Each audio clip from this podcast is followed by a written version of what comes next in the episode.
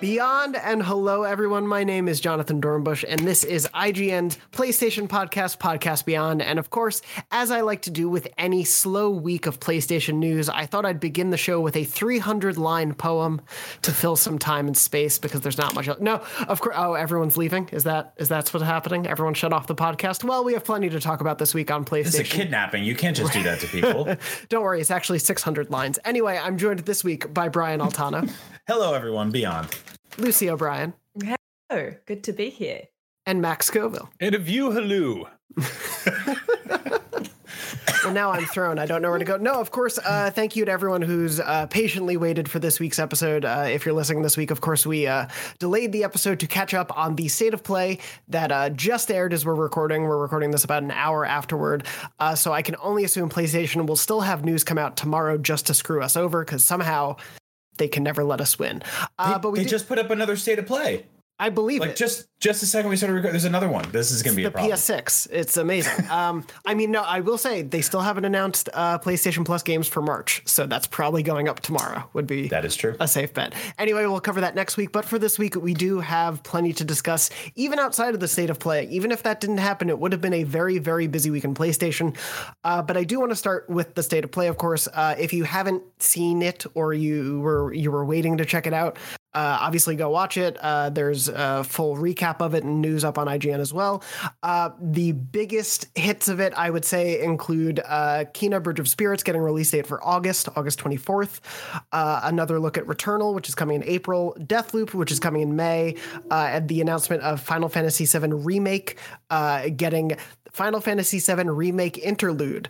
So there will be a PS5 version of Final Fantasy VII Remake, and you can also purchase some extra DLC that's kind of like an additional expansion in between episode of the episodes. You know what would be good DLC?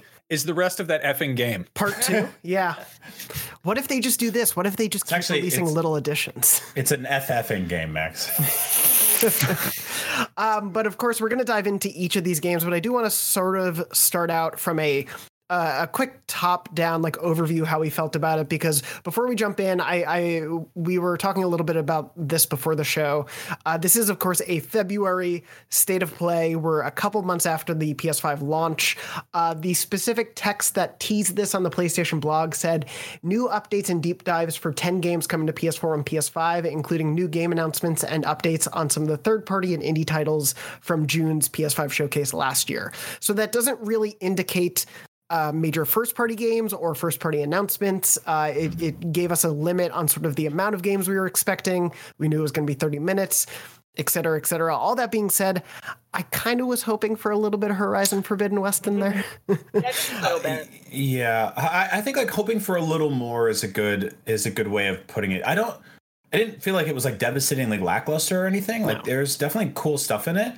Um, but I was saying before to you guys, it, it felt like a very February ass show. Like it was just like it's the same kind of energy the rest of us have right now, which is like we're putting in our best, which is like a six and a half out of seven out of ten or something. like it's it was cool to get like small updates on some things. I did want like I, I always love the and one more thing, big surprise. Um, I guess if you're a Final Fantasy fan, you sort of got that, but yeah, it was it was cool, cool out of ten. it, if it was like a musical you know, it would be the the song that kind of just helps tell the story, like just carry the story along. like it's like it's not really memorable. The one that doesn't rhyme. A, yeah, yeah, it kind of just serves its purpose. Yeah. It's the one in between the intro and my shot in Hamilton. It's the mm-hmm. it's the one you don't really remember as much. Right. Um, but no, yeah, it is funny now that uh, Final Fantasy VII remake has now been the one one more thing of now two state of plays because it was uh, before that game got re-revealed a couple years ago.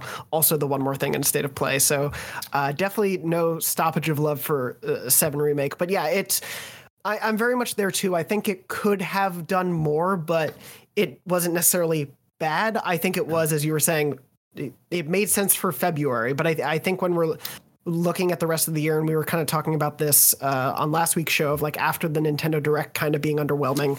I wish they just at least kind of acknowledged that they have those other things coming. Like Jim Ryan gave an interview this week where he talked about, you know, Gran Turismo 7 getting delayed to 2022, but Horizon's coming this year and Ratchet and Clank and all these things. But they didn't say that here. And it feels mm-hmm. like it, it, at the top of the show, if they just had said, we know you can't lo- uh, wait to play Ratchet and Clank and Horizon and God of War, and we'll have more news on those soon. But we have a ton of other great games. It feels like just a simple bit of messaging could go a long way. Maybe like I don't know if that's expecting too much candor it's, from a company. it's it's it is it's not expecting too much, and it is an easy thing to do, and it is it's still important, I think, to sort of be like, hey, you just like put up like you gave all this money to a shopkeep to buy a PlayStation Five and you know like that messaging is just it's a little that will give a lot to say and this purchase was worth it because we can't give any news right now but this is still coming and it's still happening and you did good you know, you just give your money to a shopkeep. Yeah, I don't know. You buy your like, PS5 I, in Hyrule. What is? that's actually the only place to get them, Max. Yeah, that's fair. Fair point. Scalpers yeah. haven't haven't haven't figured that out yet. They haven't uh, gone through the Temple of Time. Speaking of Zelda, though, um, I, I actually appreciated the one part of the Nintendo presentation last week where they came out and said like, "Hey, we're we're we're not ready to show you Breath of the Wild 2 yet, uh, yeah. but we will later this year." I think that that's a good a good way of sort of now. Granted, a lot of people didn't like that, um, but I think that's a good way to hold people over if you come out and you go like, "Hey, we're still working on this, this, and this, but for now, we want to focus our spotlight on this, this, and this." I think no, it's like, like, it's like at a concert yeah. when or like a comedy show or something where there's like there's an opening act and there's an MC who comes out before the opening act and they're like, "You guys excited for?" You know the the main act, the big thing you're here to see, obviously, and everyone cheers and says, "All right, well, first you're going to check out this thing that you didn't pay to see." And like mm-hmm. people are excited about the thing that's coming ahead, but that's not the thing they're getting immediately. You know, it's just kind of like I don't know very very dumb like woohoo kind of sleight of hand. So yeah, I mean on the on the flip side, I do appreciate that these things have always been sort of vehicles for a bunch of games that maybe wouldn't necessitate the, the spotlight of an entire uh, state of play or headliners or anything like that. Like it's kind of cool that they do get to put a bunch of stuff in there that would definitely get overshadowed by something new. When they mentioned like we're gonna check in on an update of one of 2020's biggest games. I was like, oh, this is absolutely Last of Us PS5, along with the multiplayer mode, um, which was is, you know allegedly like a whole standalone thing. Because that we haven't heard about what that game looks uh, looks like or plays like on PS5 outside of just like playing the PS4 version. Like I feel like all of their other big first party games in the last few years, aside from Bloodborne, rest in peace, uh, we have like some sort of understanding of what what they'll what they exist like on PS5. Um, even like d- down to like the PlayStation Plus collection, like like where's where's the Last of Us? You know, like is it too soon to get a PS5 upgrade? Is they're not ready to talk about multiplayer yet? Like it felt it felt felt like it was missing. Uh, I just, I think in general, one of the things that frustrated me a little bit about the state of play is that I, I dislike it when companies sort of pretend that they don't know what the conversation is. Um, you know, like within their consumer base.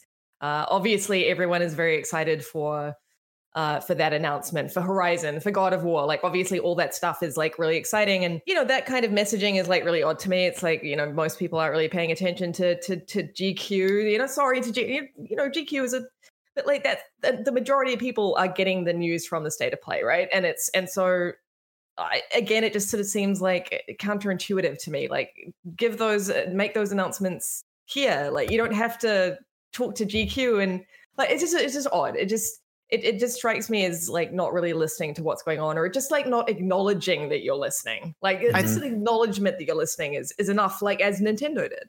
It feels like in part because we really haven't had sony be direct and not to lift words again from Nintendo, but like directly communicating with fans in the same way that like I would say the Xbox Twitter account is pretty bubbly and like personable to fans. You see their community team talking to people a lot. Nintendo does things like the directs, the Nintendo Minute, like they have social presences of people on there. I don't feel like uh, there is the PlayStation blog and they have that PlayStation blog podcast, but like I don't see a sort of figurehead or or like a mouthpiece for Sony anymore. Like we don't really get that from anyone like we did with Shuhei back in the day. Or I wonder how much of that is a byproduct of just Sony being part of a massive global conglomerate, and the yeah. fact that I mean Nintendo is Nintendo. They're they obviously they have their their their own weirdness, and then Microsoft. I think I feel like Microsoft is just sort of a modern enough company, and the fact that it's you know they're it's all sort of it's all based stateside. Like I feel like the fact that there's sort of there are higher ups that we don't even know about in Japan running stuff for Sony Um, and then I think you know obviously PlayStation got sort of transplanted to Europe now, and it, I mean there's just a, a, lot more managers have to sign off on stuff, and yeah, I mean. I don't know. We're all sort of speculating here. I get, I get the feeling that the state of plays haven't been as uh, I, I, get the feeling they're kind of a pain in the ass to make in that you probably have to chase down a lot of people and you probably have to get a lot of approvals and it, you know, it Taylor, you know, factored in like delays and, st- you know, stuff like that. And the fact that, um, you know, I mean, they didn't, they didn't call it a state of play when they announced the PS5, right? Or when they showed off, yeah. that was mm-hmm. like a mm-hmm. showcase. Yeah. Uh, and imagine when it's like a super huge AAA game, they probably don't want to share the spotlight. Like we've seen mm-hmm. state of plays that are like exclusively one game. But if you, you know, if they're trying to be like, hey, you know, hey Naughty Dog, can we have like a little snippet about what's going on with the, you know, Last of Us for PS5? They're probably like, I don't know, are you going to sandwich it between Crash Bandicoot and Kena Bridge of Spirits? You know, like they don't. Mm-hmm. I don't know. It's it's. No, it's, it's a, like that. It's like that thing in Wreck It Ralph where all the bad guys wanted to be the biggest one in the room, you know, and like yeah. they had to be like, no, the room has a ceiling and it. This this is what we're doing. Relax. It when they when they showed The Last of Us in a state of play, that was the thing that that entire state of play was built around last time. Like that was the yeah. only thing that was really marketed, and yeah, like I, I I agree with you, Max, in terms of it feels like there's something that it probably is a little bit tough to get a state of play together these days because this is the first general one since March, or excuse me, since uh, August last year. And then in between, we had a Demon's Souls state of play that aired on a Saturday before it came out, and then the Destruction All Stars uh, state of play that was buried in the PlayStation Plus announcement for that month. Like it's mm-hmm. a it's a name that gets kind of thrown around and used here and there, but like you said, on the two big PS5 showcases last year, they weren't called state of place for some reason. Yeah, I mean, even yeah. when Nintendo does, like, they'll do. They don't call it their E3 showcase back when that was a thing. It was just to say that it was a you know Nintendo Direct that's happened to coincide with you know the Monday of E3 or whatever. Um, and I I don't know. I really wish that they would allow this. Like they're effectively like they're eating our lunch because like you know historically like we IGN is sort of a you know video game publication that is there to sort of distribute and you know disseminate information about what's going on in games but on some level i'm like you own the messaging. Why aren't you doing something with it? Like why isn't state of play like a monthly thing? Even if it's not super big and over the top like it would be kind of awesome to have that like any kind of consistency.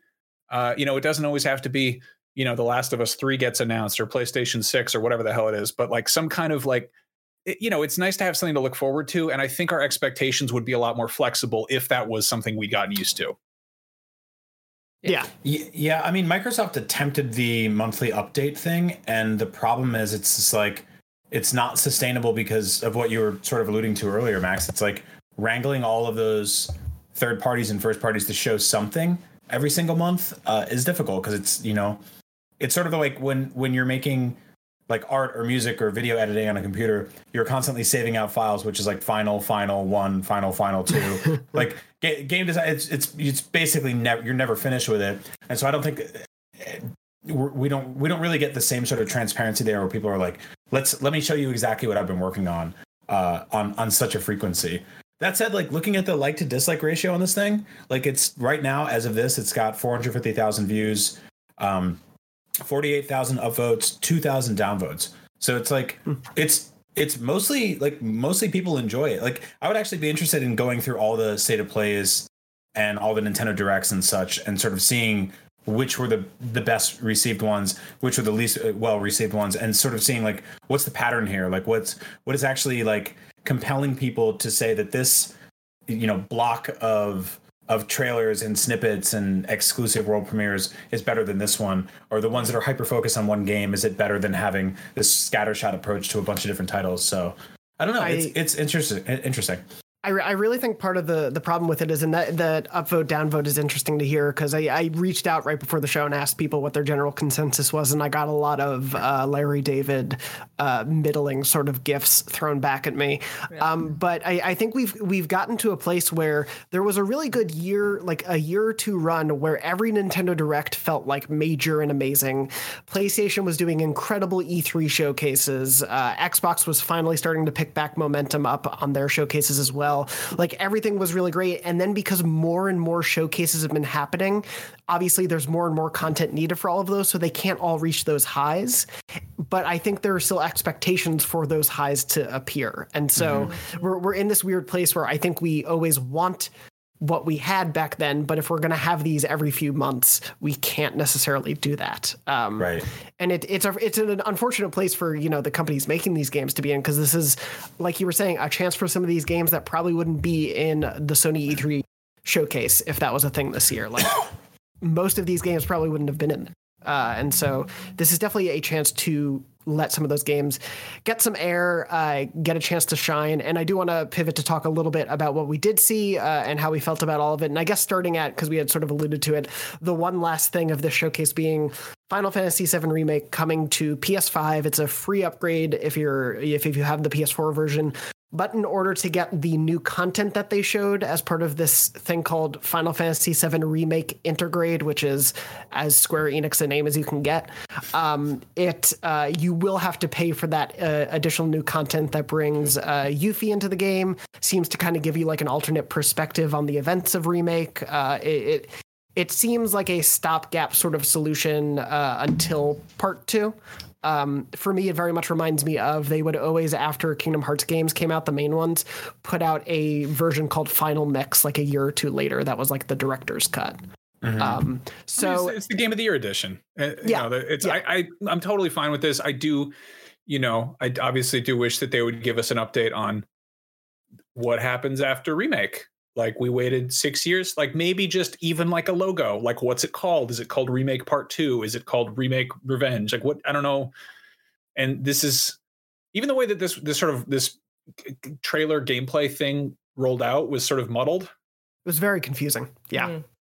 um I yeah mean, they it's, it, it's still exciting. Like i i liked this as a if there was going to be you know a, a middle of the road kind of big ending. This was as good as any.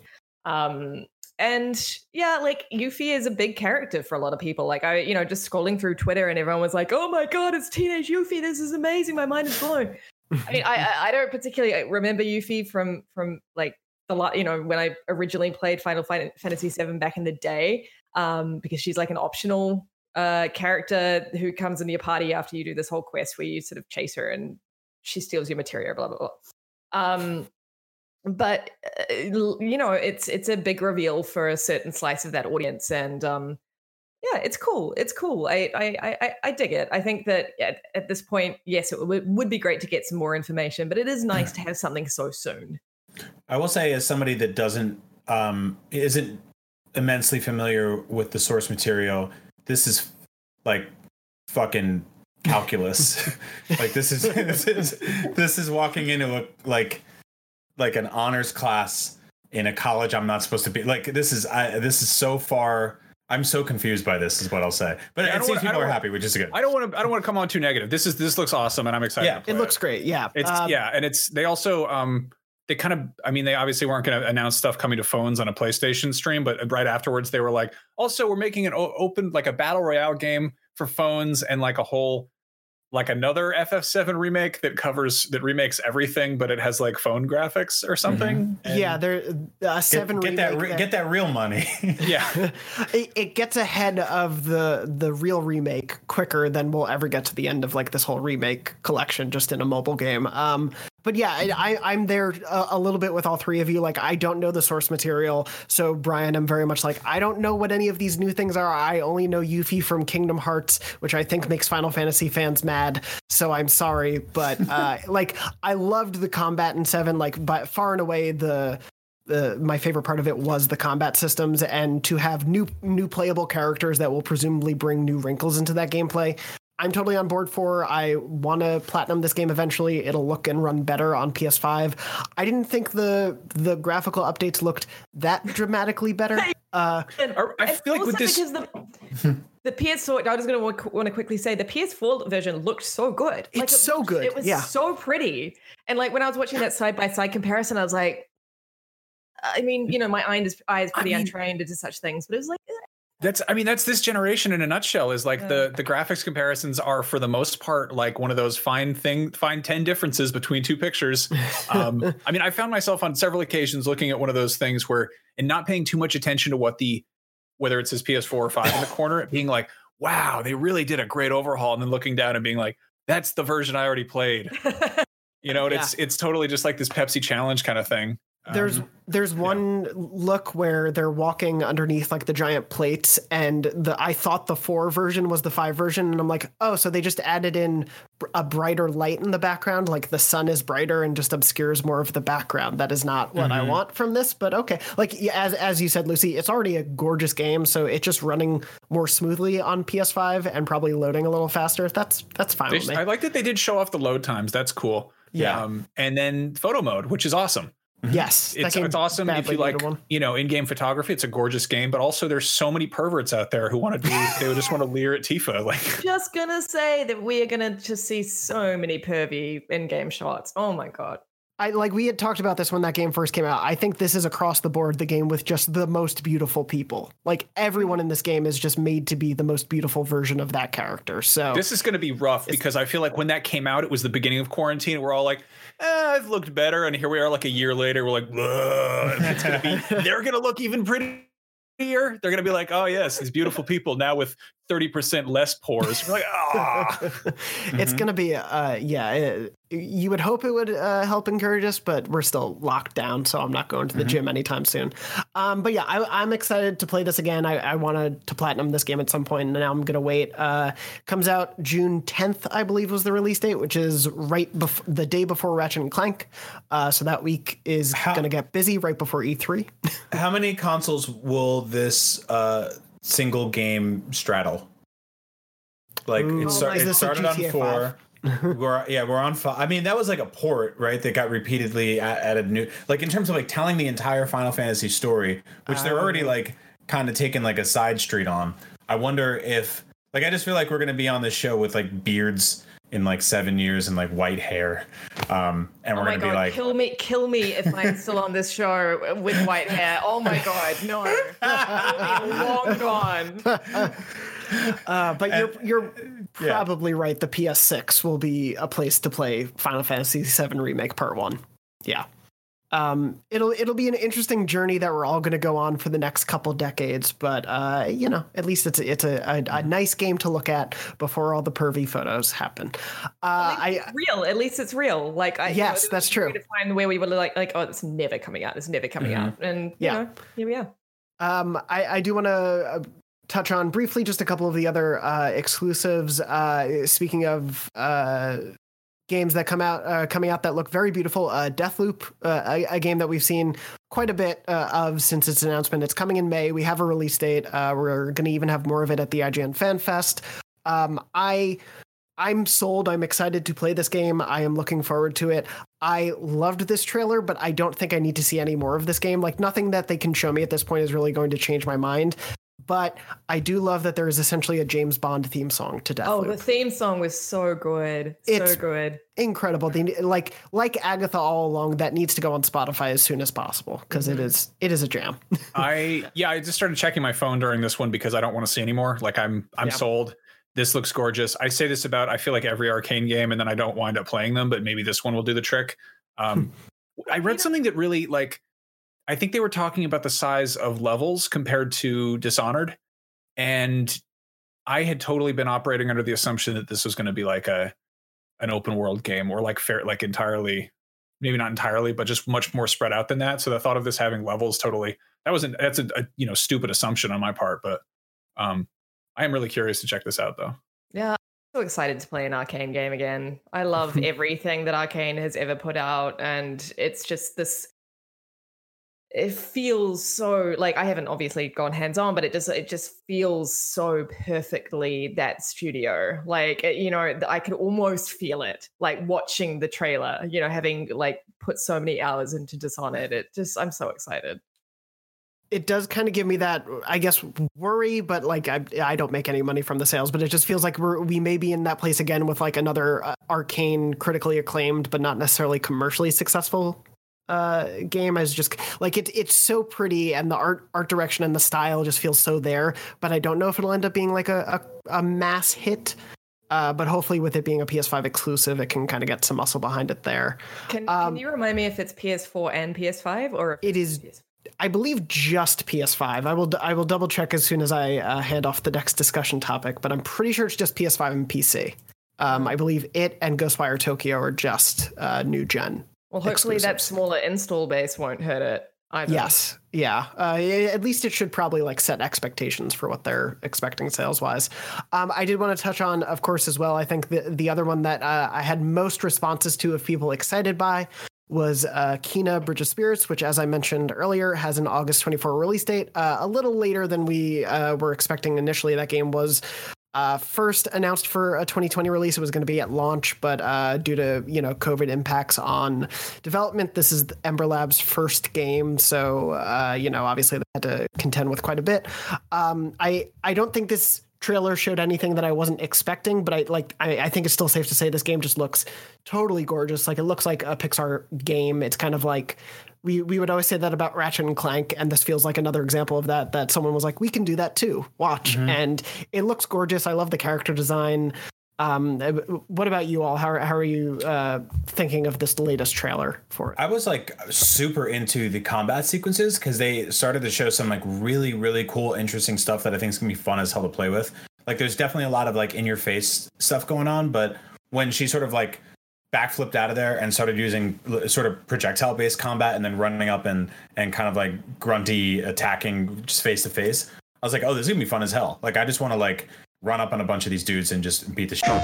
Like the the bad guy they show at the end of the trailer that's just like this like like t- tentacle garbage monster. I'm like, hell yeah, I want to kick this dude's ass. That looks like a good time. what did he do? How do you know he's bad? What's wrong with you? Just go go fight things with tentacles. He's, horrible. He's yelled. getting his he poops in the forest and leaves oh. his stuff everywhere. It's terrible. Um, yeah, no, this looks this looks great. I, I have this weird thing with with games that look, I think this pretty in a in a stylistic kind of cartoony way, and Ratchet and Clank is totally the same way. Where I, it almost it it doesn't impress me in the way that CG trailers sort of don't because I almost don't believe it.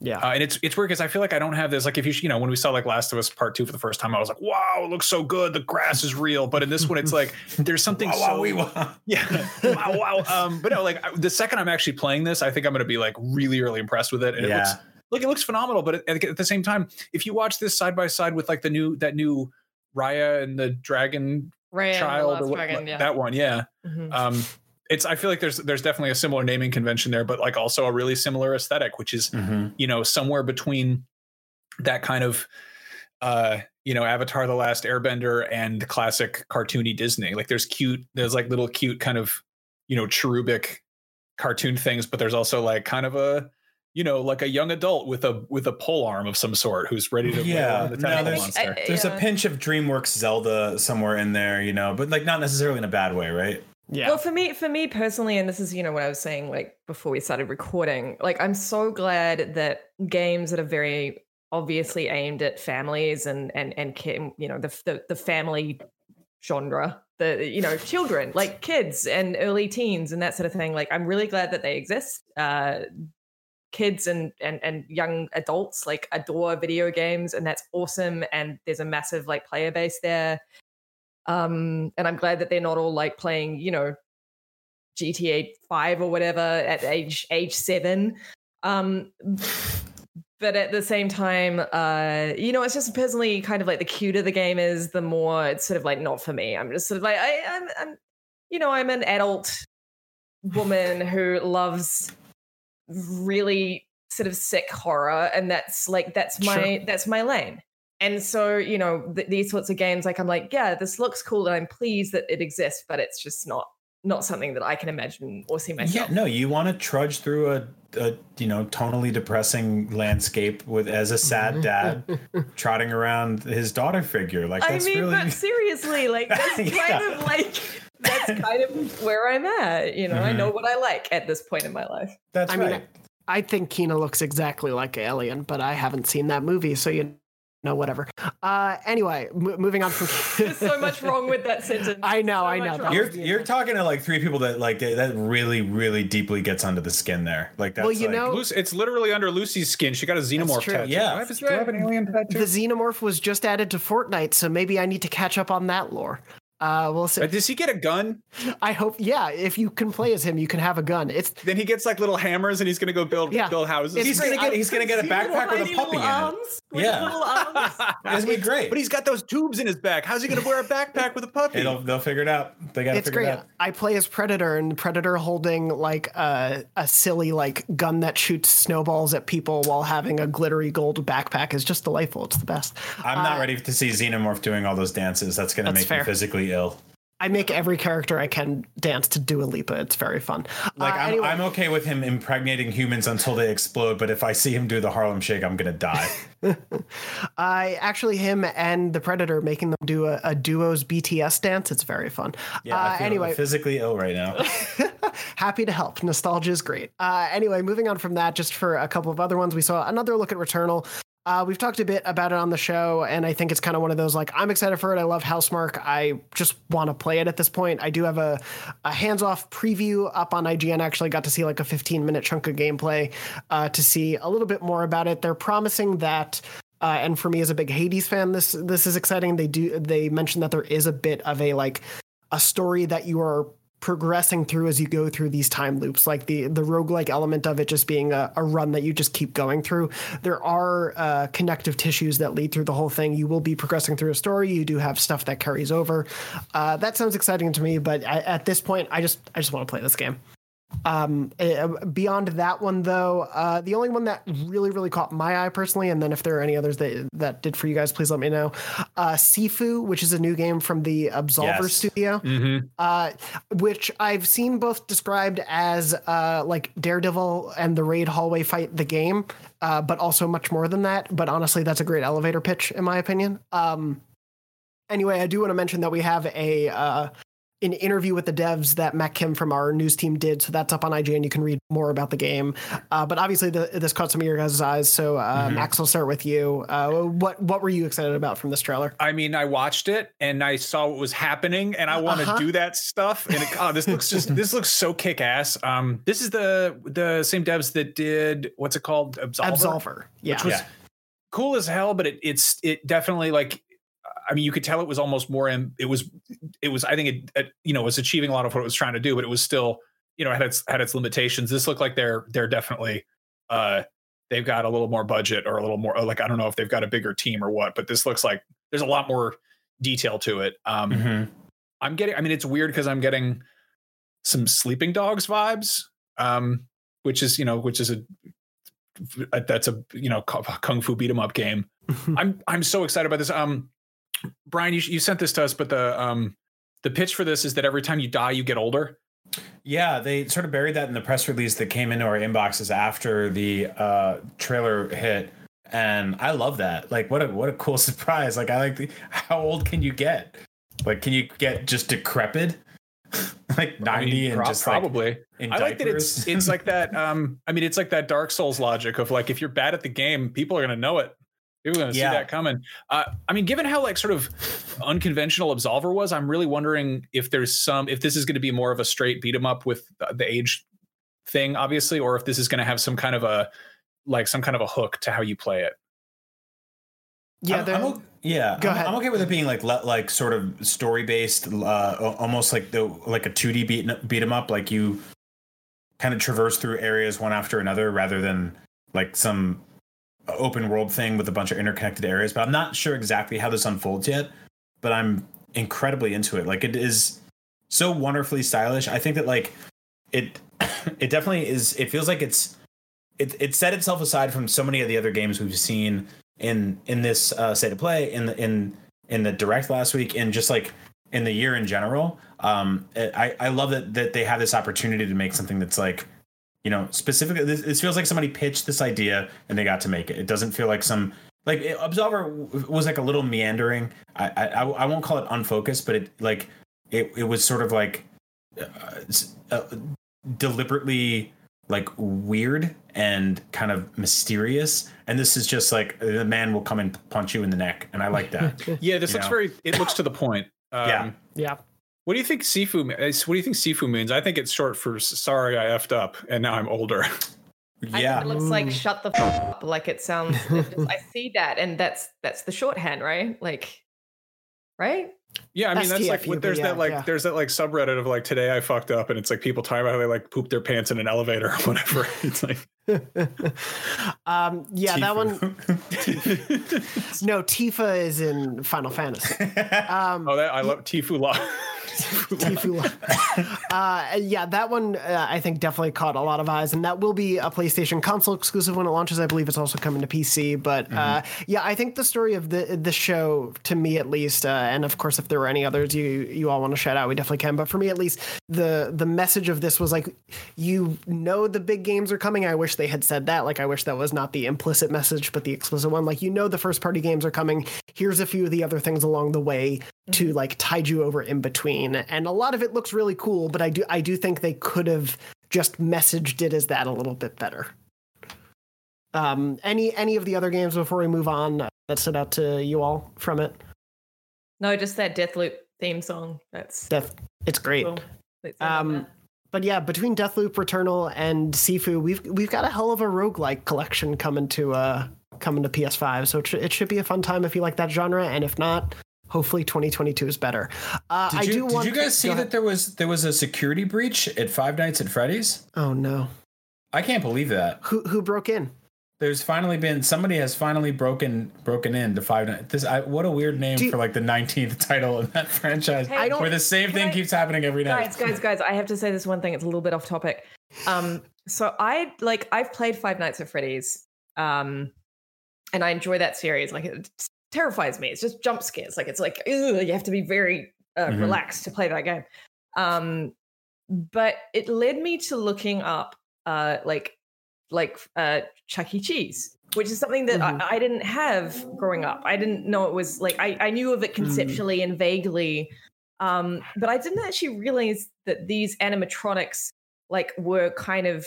I sort of figured like maybe one one restaurant had like a couple of animatronics and like every other restaurant had like maybe people in suits. I didn't realize that that like so many of these Chuck E. Cheeses had these animatronics. Yeah. And I don't what what world does does someone think this is what children like? So I went on to the, this YouTube channel. It was like all of the times that the animatronics malfunctioned, and I mm-hmm. understand mm-hmm. that that's where Five Nights at Freddy's kind of like came from, right? But like holy shit, that is terrifying nightmare fuel. I'm. And you I'm, guys I'm, grew up with this. You grew up with this. Oh yeah, yeah. No, I'm. I'm like lucky that I was able to go to like a lot of birthday parties at Chuck E. Cheese, and part of the appeal, because the appeal was limited. Like to be honest with you, mm-hmm. Chuck E. Cheese is a bad arcade. Like the games are children garbage, right? Like you yeah. couldn't really go in there and be like, oh, we're gonna play Killer Instinct or some shit. It's bad. Um, the pizza was atrocious. It was an affront to God. Like it was just like some of the worst stuff ever. The appeal was you would go to see these nightmarish mechanical monster men, and they would periodically just either freeze or break down, or like the gorilla in the back would be like, uh, and then just get stuck. Um, and then what, what was even worse was when they finished their song, they would dim the lights on the stage, and you would finish eating while the dads drank terrible beer, I assume. And off in the corner was this like just these five just ro- cyborg horror monsters that would come back to life at any given moment. And then all of a sudden the lights would go on and would go like, and they would start singing again, and you'd be like, "What is going on here?" And then you'd run in the other room, and you'd like climb on the skee ball machine, and you know some kid would get sick. My cousin punched Chuck E. Cheese in the face once. His head Ooh. spun around. It was one of the funniest things I've ever seen. Not Sorry. where I expected that to go. But yeah, they're making a new Five Nights at Freddy's, which is cool. It looks like it takes place in Discovery Zone. yeah, you're not. the security breach, the Chuck E. Cheese animatronics broke into Discovery. That's my that is my MCU. I want those crossovers. Oh my god. Um, I've never played one of those, so maybe this will be it. It might. Not be, but, they added a walking mechanic. Oh, finally. That's true. Um, yeah a walking sim. Isn't isn't that like the deal with those? Is normally you're just like staring at monitors and then. Yeah, I think yeah. so. Yeah. Okay. So it's like a it is a novel thing to be able to jump into a ball pit now. Yeah. Yeah, like you open yeah. doors from your little security, you know, console. I do like that they they kicked off that trailer with that like that woman's voice who was like, if you like horror games, you're gonna love this next one. And I was like, ooh boy! And then there's like a first person ball pit, and I'm like, what? I really thought that was going to be like, oh, cool, Silent Hill, finally it's here. Yeah, and then it was that. So many um, things could have gone there. Yeah, and then it, I, I, what's weird is I even knew Five Nights at Freddy's was going to be there because the developers tweeted like a thinking emoji emoji mm-hmm. at uh, the state of play announcement. So I'm like, oh, of course. But still, there was half a second of hope that it was going to be something different. I was um, like, Elden, Elden Ring is going to be the we're going to see a boss fight. Uh, Bloodborne Silent 2, Hill, Bloodborne Two, anything. yeah. Uh, anyway, moving on. I uh, from the state of play, I do want to quickly touch on there is literally breaking news as we're recording the show again. Sony tries to beat us, and yet we are here and covering it as it's breaking. Uh, there was what a is- report report earlier today as we were uh, before we were recording that uh, Sony Japan was going to be seeing uh, reorganization and layoffs. Um, and Sony just while we are recording confirmed that this is indeed the case. This was an unconfirmed report previously. Uh, and Sony sent a statement along to IGN confirming this and that essentially Japan Studio will be centered around Team Asobi, the development team behind the Astro's Playroom uh, and Astrobot games. So, um, localization, IP management, and external production will also be concentrated within the global functions uh, of PlayStation Studio. Here's the full statement just read it, it's pretty short. In an effort to further strengthen business operations, SIE can confirm PlayStation Studios Japan Studio, it's a lot of studio, will be reorganized into a new organization on First, Japan Studio will be recentered to Team Asobi, the creative team behind Astro's Playroom, allowing the team to focus on a single vision and build on the popularity of Astro's Playroom. In addition, the roles of external production, software localization, and IP management of Japan Studio titles will be concentrated with global functions of PlayStation Studios. Um, so, first of all, of course, when any of these things happen, our thoughts are with all of the developers who are affected by this, who are uh, suffering any layoffs. Um, because of this reorganization, we don't obviously have a scale of uh, how many roles this will encompass changing, uh, but obviously our thoughts with the developers affected.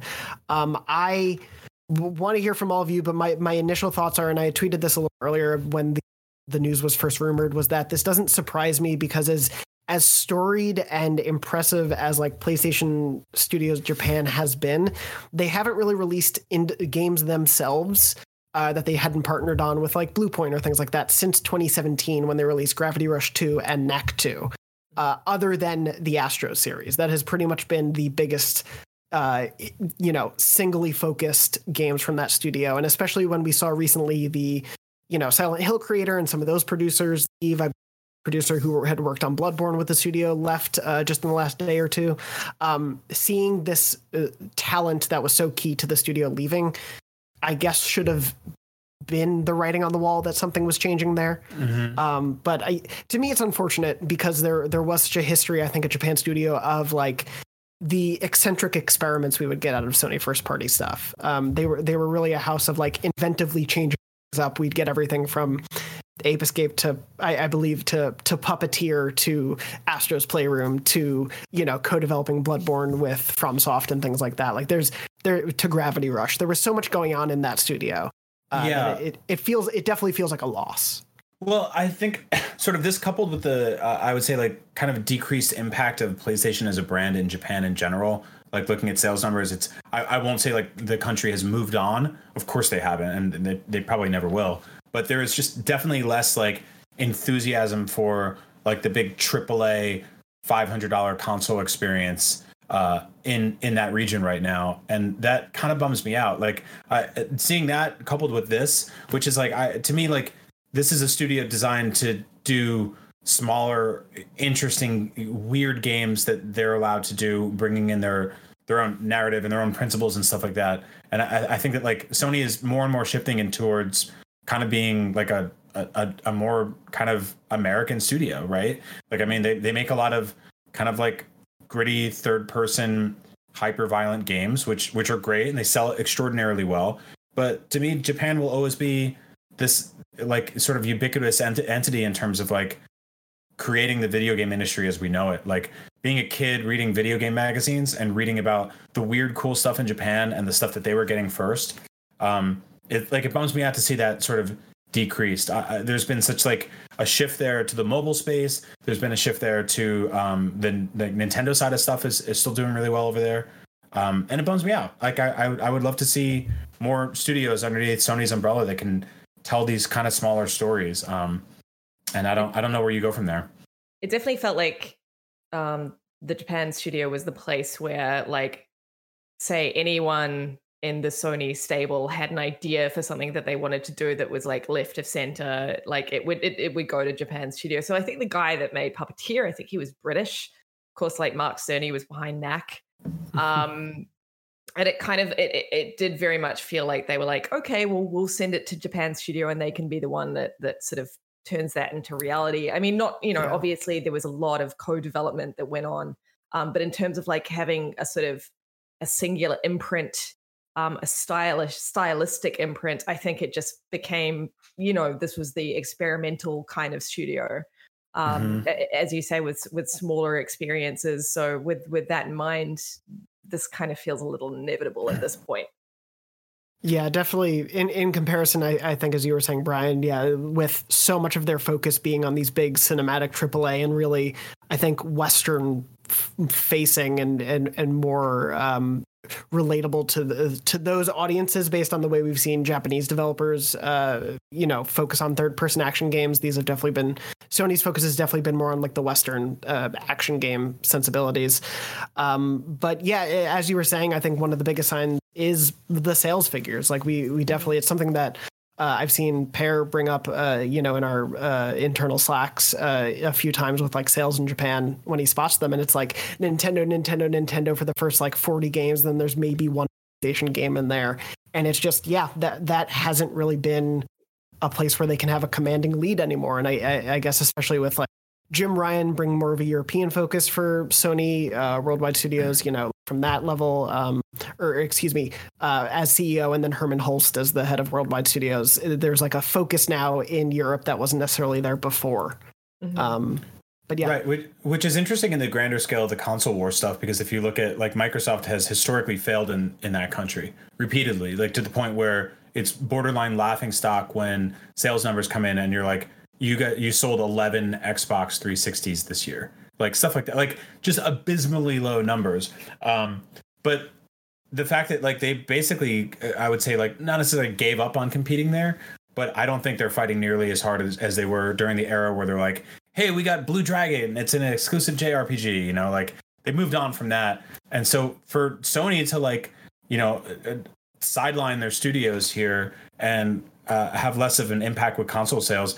It, basically, both companies have just handed that country to Nintendo and mobile, and that's weird. Like it's just weird to see. Like obviously, these are Sony's doing immensely well globally, like, and so they don't necessarily need Japan, but it sucks. Like it just sucks to see, you know. I don't think any either of those companies will ever admit defeat in Japan. Yeah. I think yeah. there will there will always be a game plan. Like we chatted to Microsoft um, about like what their you know sort of ventures into Japan were going to be for the Xbox Series X, and like they had this whole game plan. And I you know I I don't know how the Series X is performing in in Japan. I I, I can imagine it's slow going at least at least right now. Um, but I, you know, I, I, it will still be a market that will they'll both always try to conquer and mm-hmm. regain mm-hmm. ground in because it's such a massive market. So I think right now, yes, we're seeing a complete Nintendo dominance, but I don't think that means that anyone will throw up their hands. Right, right. I mean, that's that's the beauty of all this, right? Like, it's never you're never really promised tomorrow when it comes to all. Like, there are just the ebb and flow of the market leaders in every region. Like that's what makes it so fun. The console wars are just constantly like the, the audience is fickle. The mm. companies are constantly taking new risks and crazy new ideas, sometimes to their own detriment. And you know, in three, four years, maybe we this will be completely upside down. Who knows? Yeah. Yeah, and we uh, will also probably see, I think, Sony continue to, at least in that market, invest in partnerships like with Final Fantasy VII Remake and Final Fantasy 16 uh, and obviously, you know, Death Stranding on that side. And if they continue to do anything with Kojima, if anything on the Silent Hill front ever comes true, I would not be shocked to see any of the Konami partnerships be with Sony. That feels like a, a sort of natural fit. Um, but yeah, Soft, it, Capcom, all of those companies, like they're, I, you know. I wonder if we'll see any sort of older franchises get dusted off or farmed out to third parties. Because um, obviously, you know, playing uh, playing Astrobot it's clear that there is like like we we all kind of noted this there's it seems much more like PlayStation is celebrating its history and its you know the legacy of its IPs and there's you know there's nods to you know Gravity Rush and Ape Escape and stuff like that in there and it's mm. uh it, there's also that sort of this is obviously you know this does come with layoffs it's a restructuring um we're not really privy to the details of that but there is also that certain degree of like you know Plato's ship rib when it comes to studios where the studio is known for these games that were made over the course of you know 20 years however long and multiple people kind of came and went throughout that that time and how you know how many people need to get removed from a studio before that is a fundamentally different studio so right you know maybe exactly. maybe we'll see like a, a, totally interesting kind of like uh restruct like actual restructuring and um you know asobi um mm-hmm. or you know maybe this is you know a ch- changing of the guard or whatever there's also that really cool thing that that happens where um, like a new team entirely will take on a beloved franchise and reinvent it. Like a, like God of War is one of those things that I think that like a lot of people were, will kind of roll their eyes at the idea of that franchise after a while because it sort of like ran its course. Um, and there's like a lot of really cool ideas and a lot of great games in there. But they just put that in the hands of a like a basically a new team. Some people that worked on the old ones, some people that had brand new ideas, and reinvented it, and and it became you know, like it's that's like a one of the most like critically acclaimed, acclaimed games of all time. I would say like the Kojima Ape Escape. yeah, sure, great. I'm into it. I'm I'm very into it. The silver lining here is that we're getting more Astrobot, right? Like if we're gonna look at the positive here, which is you know the best selling PS5 game. Some good news. It's true. Um, I, I want more of that game. I yeah, hundred percent install base. Yeah dude yeah I, I, was i was and i that was uh, honestly like one of my favorite that's probably one of my favorite like console launch games ever made. Like in terms of like the experience that i had with that platinuming it like top to bottom just like yeah if, if they give us a new one of those like every year and change and it's you know just a bunch of new levels a bunch of new cool stuff i'm so into that. So yeah, my my my guess would be that that team would probably focus on uh, both experiences that will work within and without of VR at this point because they'll pre- they'll I think Astro's Playroom on its own is so much fun, but Astrobot was also like a PSVR seller, and so I think they're gonna probably be working on an Astrobot Rescue Mission 2 for PSVR, but I would also love to see Astro's Playroom 2, as weird as that is. Like I think I think both of those things can exist.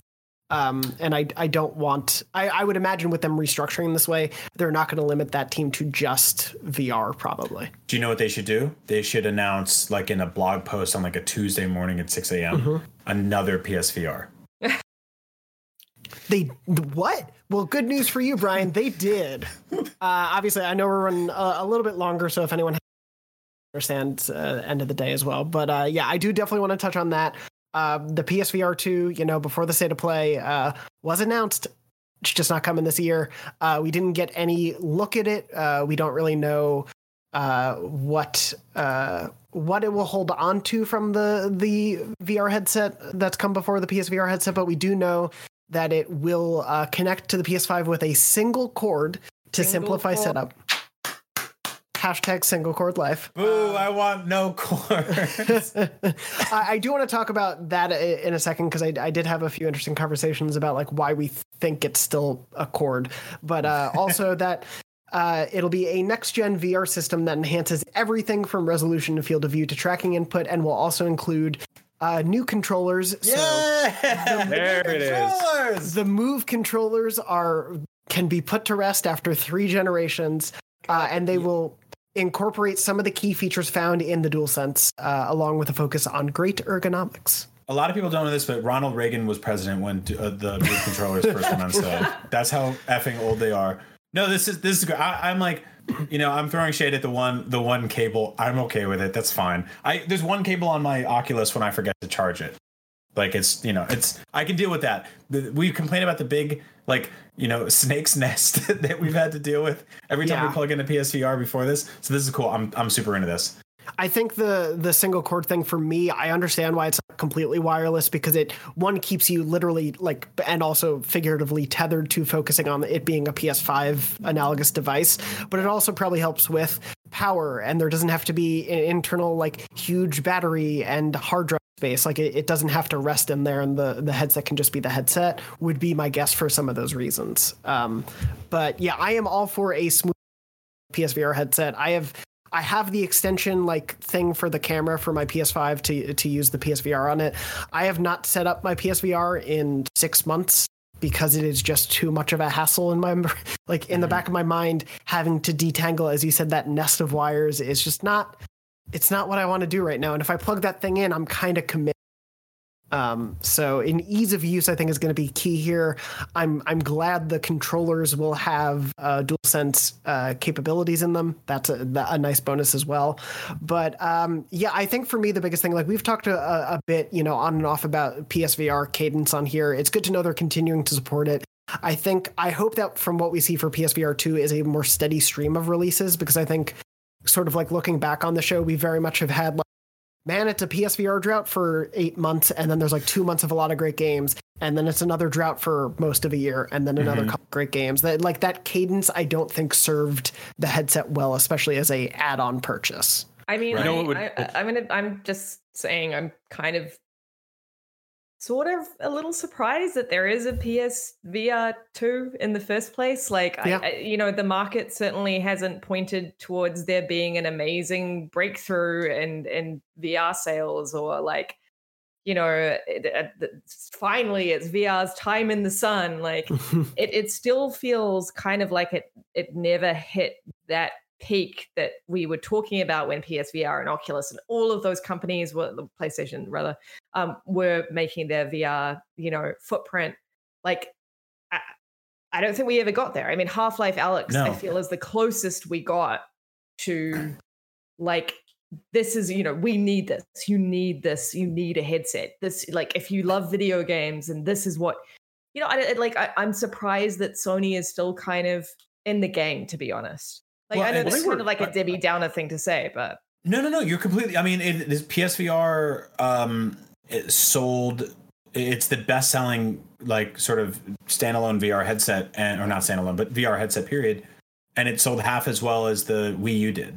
Like, and that like that, that's important to remember. Like, and it has it has a phenomenal attach rate. Like, people who buy it buy tons of software, and that's great. And this is great news for VR as a sort of like medium because this is you know a, a, gigantic publisher company video game developer not throwing their hat in the ring but keeping it there um, or their you know their your face hat or whatever you want to call it.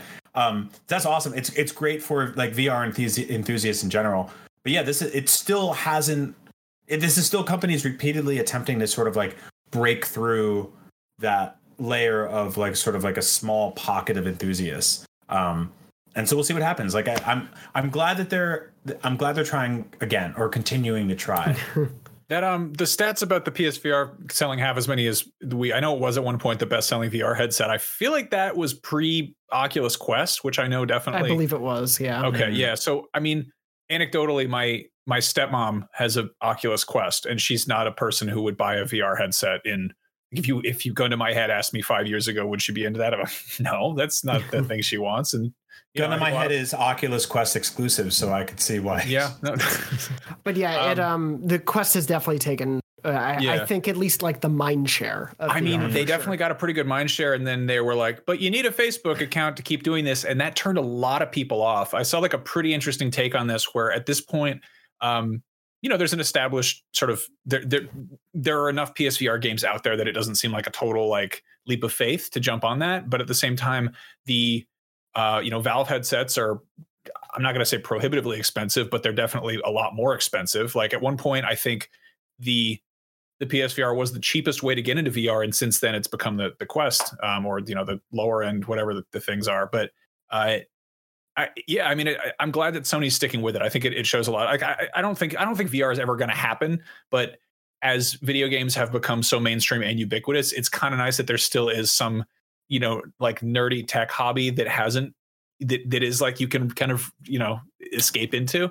Yeah, uh, and I really hope that like we've seen Sony put it starting to put first party games on PC. I hope they make this thing compatible with PC because I think that would really help it kind of you know find f- find a home or in many homes. Yeah, no, that's actually I that's a really brilliant idea. I hadn't even really thought of that. I think that's like one of the main issues holding back VR right now um, is you know th- there's it, it's sort of so scattershot. Like it's an incredibly fragmented community. Like when you want to play a game on Oculus, you're like, do I need the Rift, the Quest? Do I have to tether to a PC for this? For PSVR, hooking it up to a PS5 is just a nightmare. I don't even want to deal with. It involves like getting multiple dongles in the mail. I'm good. like and, I'm okay, yeah. and I love getting mail in quarantine. It's like they it's never so tragic. Mine. I, I don't know why. See, it's yeah. It's, Everyone, but like, like my friend got one.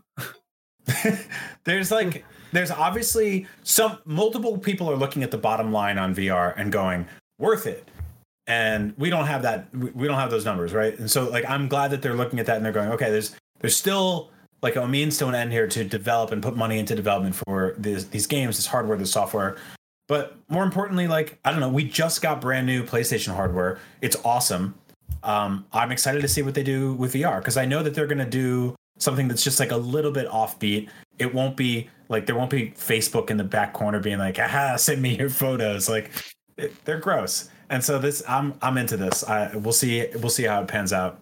Yeah, and uh, absolutely the point of like it may I would love if it's compatible with PC. I agree because it is sort of it's the one like console specific VR headset right now, uh, other than of course the Nintendo Labo, and so it's uh, it, it's locked off from the of rest of that community in a weird way.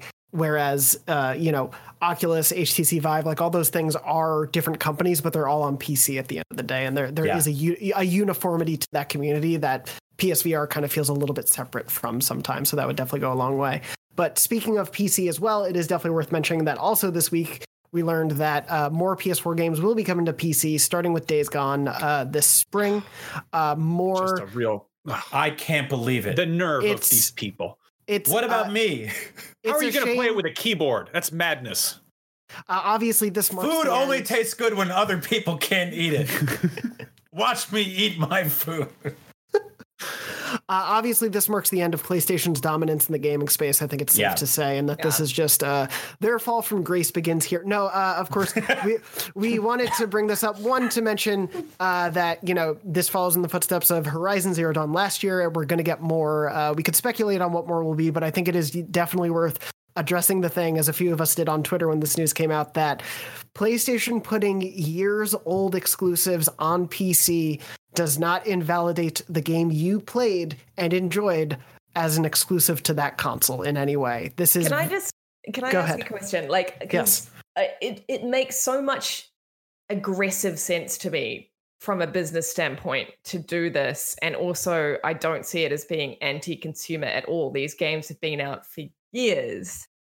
Uh, what what were people actually pissed off? Like, or did we just assume that they would be pissed off? I've seen a bit of it.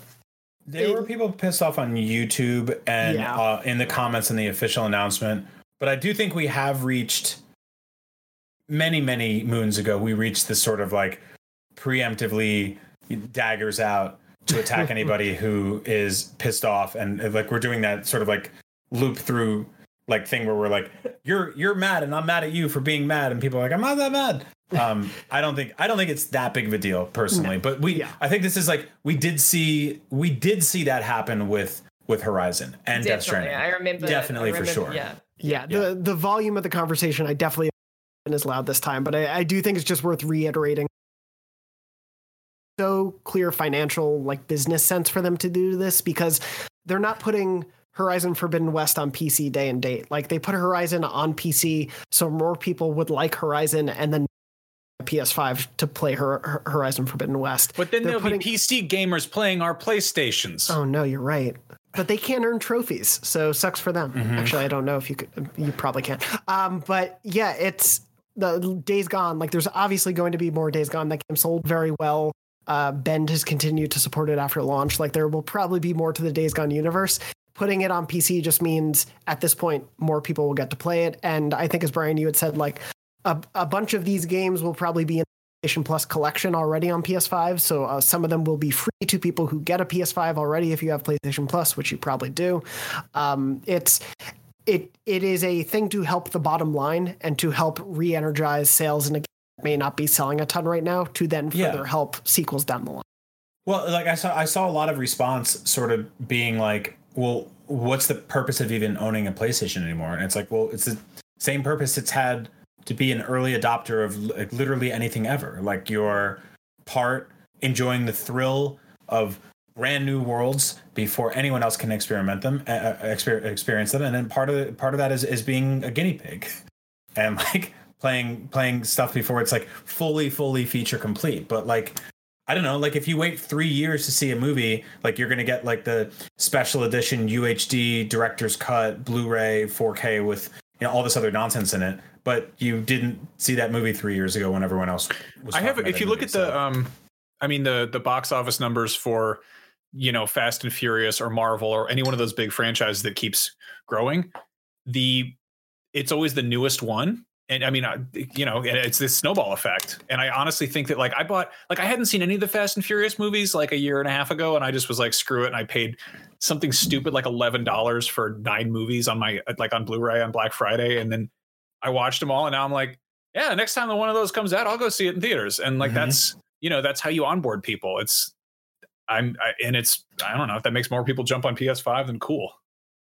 Yeah, yeah. totally it it'll be a thing that I think only helps the PlayStation 5 in the long run, and uh, it'll be fun if there are any weird motorcycle mods for that. They one. better not patch Aloy into Days Gone because that's not fair for us, the, Re- like, PlayStation fans. Real quick, it is important to note that this is very clearly not a decision being made out of financial desperation. Like this is oh this yeah. is the this is a company that is having zero problems whatsoever selling literally every console they manufacture. They they're hot off the heels of one of the most popular consoles ever made. Days Gone sold, I, I imagine, fairly well for you know for for the work that they put into it for you know.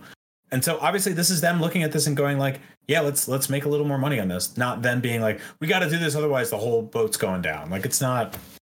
Yeah, it's not that it, bad it, it, things are going well for the moment, and even though we may get that news alongside something like GT7 being delayed to 2022, which also came out at the same time, um, where things there is plenty to look forward to in this year for PS5 as well, even if some of those games eventually come to PC in 2027. Um, before we uh, end week, I did briefly want to mention. Max, I, I, know I had put a note in the run of show. Do you have a memory card story you want to share or not? Uh, otherwise, I can I can skip. I did, right but then I forgot it. That's fair enough. It's been a, a year of a It week. was I it's the time you ate a memory card. Mm, yes. Yeah. That Do was you have a anything? Switch cartridge and it tasted terrible. you have anything in your pockets? Uh no, I'm really I'm just doing I'm doing uh, nothing in my pockets today. Just really having a really kind of loosey goosey. Everything's on the tables, on the counters, on the floor. It's my favorite wacky holiday. We're, we're saying goodbye to you for a couple weeks, right? Yeah, yeah, yeah. Um, I'm taking paternity leave starting tomorrow because my wife is enormous with child and she's due like any minute now. And um, so women love that, by the way. They love yeah. that. It's the best description. Yeah, being called enormous with child. um, but no, yeah, that's that's going to be interesting. Obviously, this is cloudy with a chance of meatballs. um, yeah, I, I don't know. I'll try to play a video a video game while I'm doing that something hopefully turn based or maybe something that lets you pause it i think is probably smart so. yeah uh, well well obviously we'll we'll miss you in the ensuing weeks while while you'll be off the show but thank you for making the time you know these last few weeks we wanted to make sure we could have you on the show before you were going to be taking that time off so happy to be able to have you on before oh i have i do off. have things Ooh. i have a thing yes. i can't talk about it it's a super it's a very special secret thing that's happening it'll be going up at some point next month um, okay. oh, we know about the baby. It's so. not well, well. So much for that idea. Where Max is going to review the baby on the IGN scale. So oh. exclusive unboxing, world premiere. Um, oh, but no, uh, I have what is it? I have the the the monthly reviews and review show that I've been doing, and the biggest game releases of March. And then there's we're also they're making me do one where it's like the biggest streaming releases, and I was like, I'm not gonna I'm not gonna do that many of them, so it's probably stuff you already knew was coming out. uh, well, look forward to those in, in Max's absence, but as soon as we can have you back on the show, of course we will. But uh, you make sure you bring the baby. Make sure the baby uh, is on the show with God, you every be week. a little person with little hands and stuff. Yeah, weird. Before we put you into an existential breakdown of any kind, you'll have a few busy weeks ahead. Anything you want to tell people to? Otherwise, I know you had mentioned you're on a GameSpot spoiler cast. Yeah, I fin- I finally finished Yakuza Like a Dragon after ch- churning away at that for a while, and then the folks over at GameSpot had me on to do a spoiler cast because they are all um, much better people than everyone at IGN, and they actually play the Yakuza games. Um, you know, even when their friends recommend them and all that. So, uh, go check that out. And yeah. Mitchell plays them. Uh, other other than that, uh, Brian, do you have anything you want to plug uh, two, or anything that you've? Two quick things. Uh, one, I'm about three hours in a Yakuza Zero. I'm playing it, so I can gladly. Oh. You know, yell about Yakuza for. It's almost to the part where you get to do the game. It's it's about yeah, almost. they, the men love talking, and I love beating. The journey up. begins, chapter um, seven. Uh, but sp- speaking of cheating on our employees with uh, more talented ones, I did uh, Kinda Funny's, uh, sort of not necessarily like a spoiler cast, but just sort of like a definitive uh, show about Bloodborne. Um, with uh, Andy Cortez and Blessing and Timur and Greg, and it was super fun. Just us like 90 minutes just gushing about how great that game is, what we think of the lore, um, what what it was like to platinum it, how important it is. So, in case for some effing bizarre reason you've muted all the parts of this show where I've ever talked about Bloodborne, there's an hour and a half of it over there. So enjoy. Fair enough. And uh, Lucy, anything you want to point people to, or has it just been done, too crazy I, of a week? I have done absolutely nothing but work in the last month, and my muscles have begun to atrophy. Um, yeah. Fair enough. All right. We'll we'll point you to uh, protein supplements after this. Great. Um, uh, and of course, I do want to mention uh, to anyone who may not have seen it, I put up uh, a bit earlier this week uh, a deep dive sort of postmortem. It's very spoilery, but it's about uh, the ending of Bugsnax. I spoke to uh, the creative director and writer, basically about how that game drastically changed from the original ending uh, and why they felt it was a much better game for all the changes they made. It was a really, really fun, uh, insightful conversation that we turned into a very large piece. Um, I spent we've spent probably an hour talking about the creative process of going through that game, and it was just a phenomenal uh, conversation to have, and I, I really enjoyed they let me know about the game. So please check that out uh, if you haven't already. Uh, and that, also, that was a great piece, by the way. I really, really like that. Yeah, I appreciate it. Uh, I want I want to play the director's remix version where it's horrible at the end. yeah, yeah, I want to see what they uh, really were going to do with the the end there, but I don't want to spoil it. But anyway, um, also that, and then I have the Returnal preview up as well as a preview of a new game called Stonefly that is from the creators of Creature in the Well. Uh, it looks really, really cool. I definitely recommend checking out the uh, trailer and screenshots because me telling you it's like a uh, an action mech game where you're the size of a borrower uh, in a, a, really cool forest doesn't quite do it justice, but it's a very cool looking game.